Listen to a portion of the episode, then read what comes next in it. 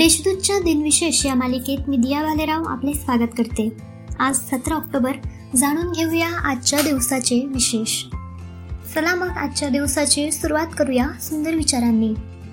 Leader व्हायचं असेल तर आयुष्यात निडर व्हावे लागते.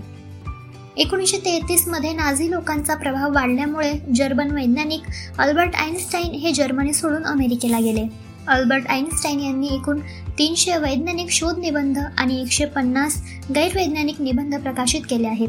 अनेक महान बौद्धिक कामगिऱ्यात आणि त्यांची विलक्षण कल्पनाशक्ती यामुळे अलौकिक बुद्धिमत्ता या अर्थाने आईन्स्टाईन हा शब्द वापरला जाऊ लागला. एकोणीसशे छप्पन्नमध्ये जगातील पहिले व्यावसायिक अणुऊर्जा केंद्र इंग्लंडच्या कुंब्रिया प्रांतातील सेलाफिल्ड येथे सुरू झाले. एकोणीसशे त्र्याहत्तरमध्ये सिरियाविरुद्ध इस्रायलला मदत केल्याबद्दल ओपेकने पाश्चात्य देशांना खनिज तेल विकणे बंद केले. दोन हजार तीनमध्ये तैवानच्या ताईपेई शहरातील ताईपेई एकशे एकव्या इमारतीच्या एकशे एकव्या मजल्यावर कळस चढवण्यात आला.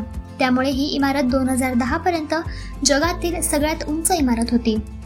तिची उंची पाचशे पूर्णांक दोन मीटर असून इमारतीत एकशे एक मजले आहेत. परंतु दोन हजार दहामध्ये संयुक्त अरब अमिरातीच्या दुबई शहरामधील बुर्ज खलिफा ही जगातील सर्वात उंच इमारत झाली. तिची उंची आठशे एकोणतीस पूर्णांक चौऱ्याऐंशी मीटर इतकी आहे. आता पाहू कोणत्या चर्चित चेहऱ्यांचा आज जन्म झाला.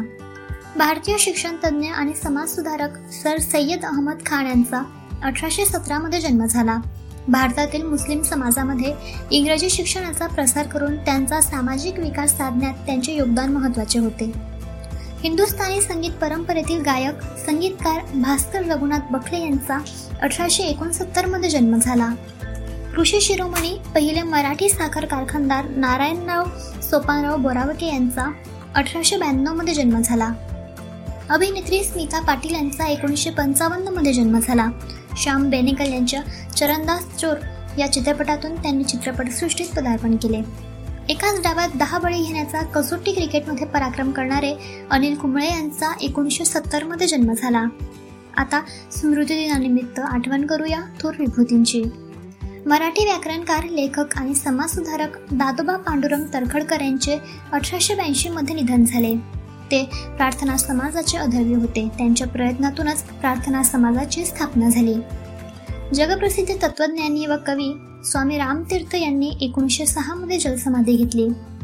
Film and television producer guild of India या संस्थेचे संस्थापक सदस्य विजय भट यांचे एकोणीसशे त्र्याण्णवमध्ये निधन झाले. आजच्या भागात एवढेच. चला मग उद्या पुन्हा भेटू. नमस्कार.